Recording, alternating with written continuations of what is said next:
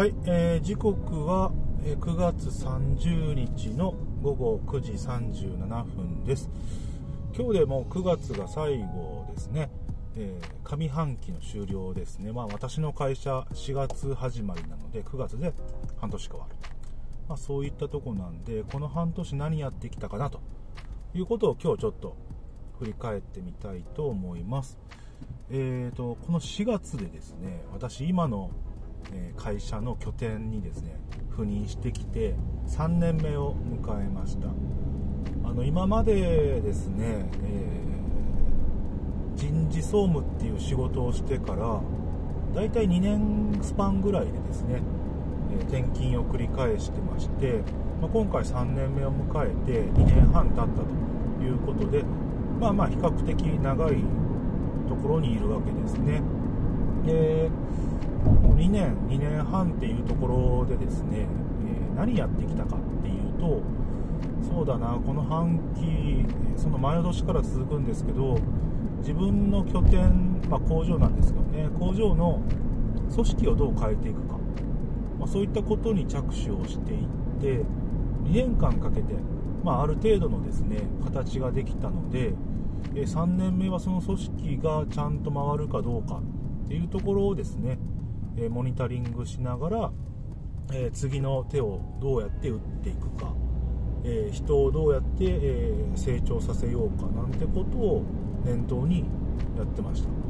え結果はですねまあまあそこそこうまくいったんじゃないかなというとこですね。新しい顔も増えたり今までやってた人をですね、え違うポジションにつけたりとかしてですね。まあまあまあそれなりにですねえーうまく成果としてはできたかな、まあ、組織としては回ったかなというとこなんですけど、まあ、いかんせんですね、えーなんていうかな、まあ資材が高くなったりとかですね、まあ、いろんな外部環境があって、まあ、拠点のね目標としては、まあ、いろいろちょっといかなかったところもあるんですけど、まあ、人事目線というところから見ると、まあ、そこはうまくいったかなと。いうところです。であとはですねもう夏場にコロナの第7波が来たじゃないですか。でその時にまあ会社の中でもどんどんどんどんコロナの陽性者が出てって出てきてですね、えー欠勤者がめっちゃ増えたんです。えうちの拠点ですね大体700人から800人ぐらいの拠点なんですけど、えーその中で1割ぐらいあーコロナの、ね、陽性患者とかあとは濃厚接触とかあと子供が、えー子供のなんだ通園する園でいっ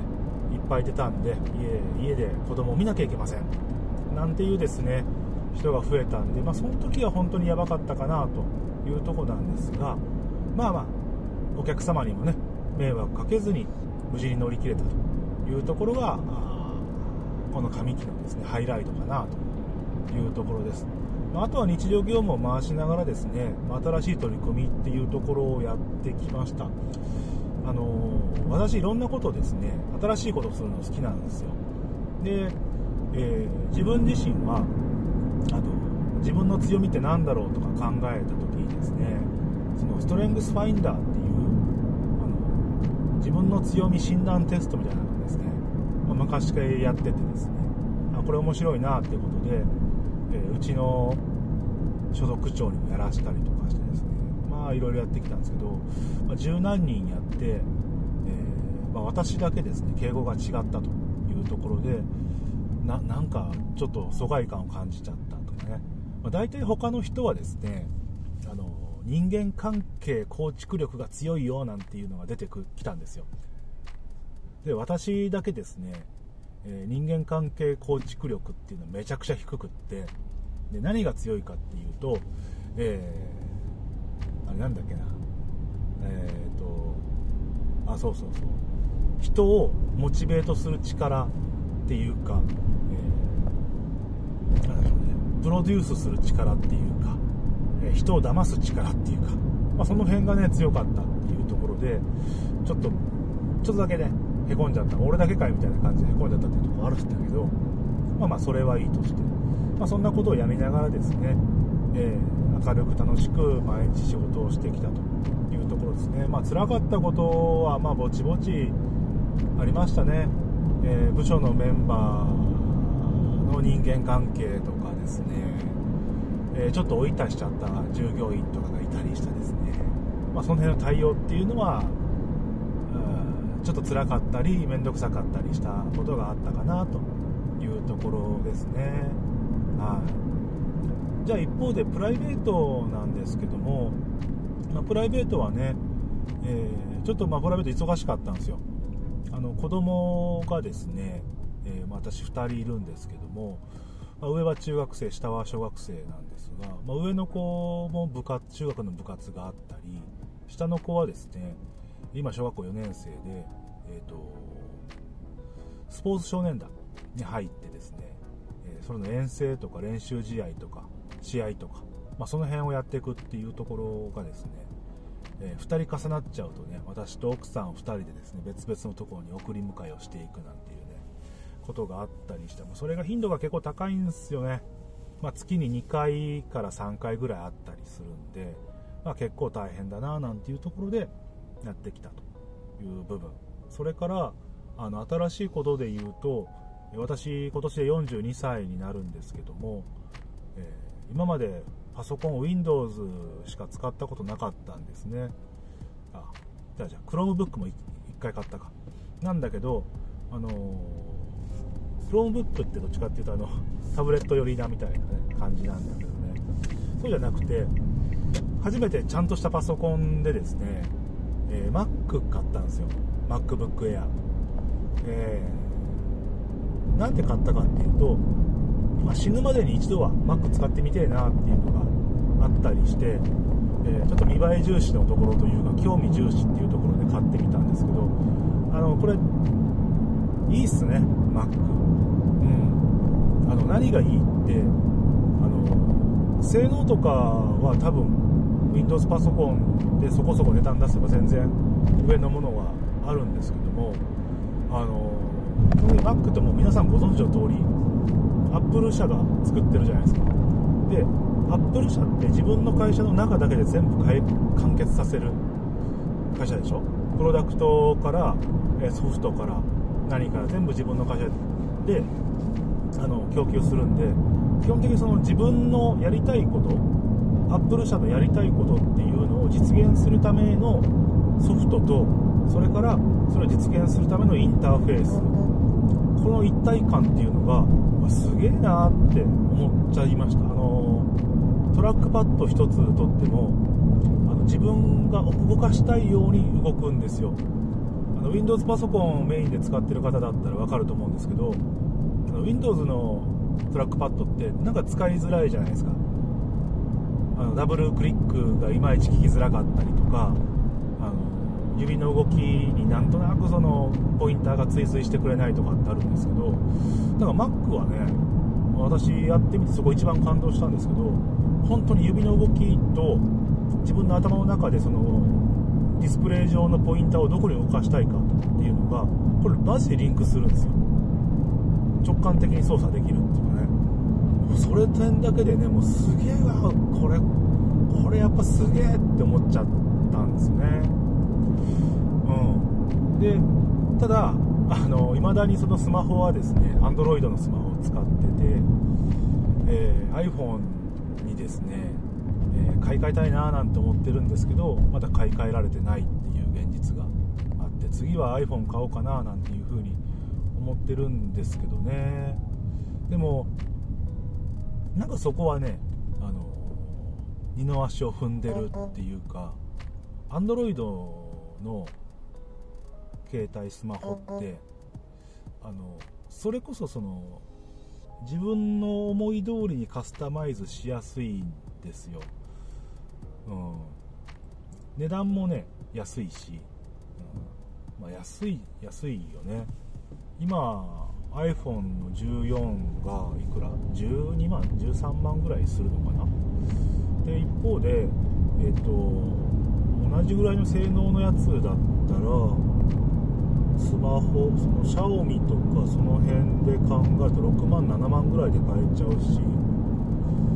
Google の Pixel も7万ぐらいで買えちゃえるから全然 iPhone やっぱ高えなって思っているんだけれども多分ねもうちょっとしたら買っちゃうかなって思います。あの今毎日メルカリとかねそういったオークションオークションじゃないか。フリマサイトの方を見ながら見てるんだけども。うん。まあ iPhone13 の13 Pro の 256GB モデルっていうのが欲しいなと思って、うん、いろいろ探してるんですけどやっぱね安い安くてそこそこあの状態がいいやつとかでも123万するわけですよ、うん、で別にその金が買える金がないとかあるとかそういう問題じゃなくて本当にスマホにそんなにお金出すんですかいっていう方があの気持ちが強くって。だって私あの MacBook Air 買った時ってちょうどね、えーと、MacBook Air の M1 モデルから M2 モデルに切り替わる直前だったんですよ。で M1 モデルを買って値上がり前だったから、えー、一番安いやつ買ったんですね。256GB で11万4000で Amazon でたまたまその時10何パーセントポイントがついてたから実質的には10万そこそこで買えたんですよね。でそれよりスマホ高いの？なんかなんかもったいないよなって思っちゃったんですよね。皆さんこれどうですか？iPhone 持たれてる方ってその辺ってどう考えられて買ってるんですかね？なんか MacBook 買ったらやっぱ iPhone じゃないとダメなんかな？うん。で何をやるって大したことやってないんですよね。その子供のその部活動とかの動画を撮ってアップというか編集というか記録というかをしてるぐらいのと、まあ、あとはねあの仕事、まあ、仕事というか副業用で使ったりとかなんでむしろあれかな iPhone 買うより iPad 買った方が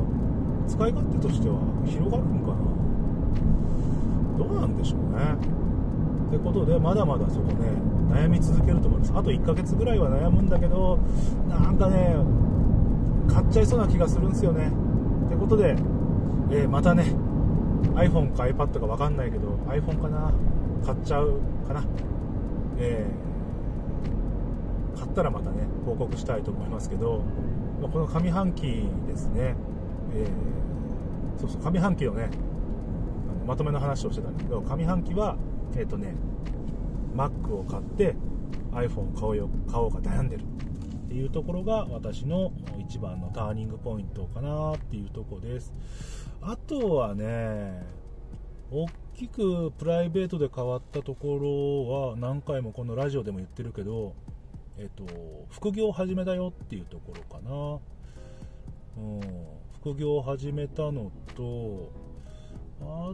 とはまあいつも通りかな。新しい趣味はそんなあそっか。あとこの1年ぐらいかな。上期上半期1年ぐらいであの仏教にはまりましたと。いうところですね、まあ、仏教のうんと別に仏教に入った、まあ、まあ、私だ私自身仏教の檀家ではあるんで浄土真宗なんで、えー、まあ、仏教に入っているんだけれどもいわゆるそのブッダの考え方っていうのかな。その原始仏教の考え方というか、まあ、仏教哲学的なところを、まあ、深く学ぶというか勉強してきてなんかそうするとね少しずつ、えー、周囲の人を許せるようになってきた人は人うちはうちみたいな感覚が強くなれてきたかな。その辺は少し生き方というか生きるのが楽になったかなっていうところなので、まあ、もうちょっとその辺ね仏教のの勉強はしていきたいなっていうふうに思います。別にその物欲をなくすとか何にも興味をなくすとかっていうわけではないんだけれどもあのそろそろあの自分の中にもう少し向き合っていく時間をもっと増やしていきたいななんていうふうに、えー、思っておりますんでこの下半期ですかね、まあ、年末から年明け2月3月冷たい時期寒い時期にかけてはもう少し自分自身と向き合える時間っていうのを増やしていきたいななんていうふうに思います。はい。それじゃあまた今度。バイバイ。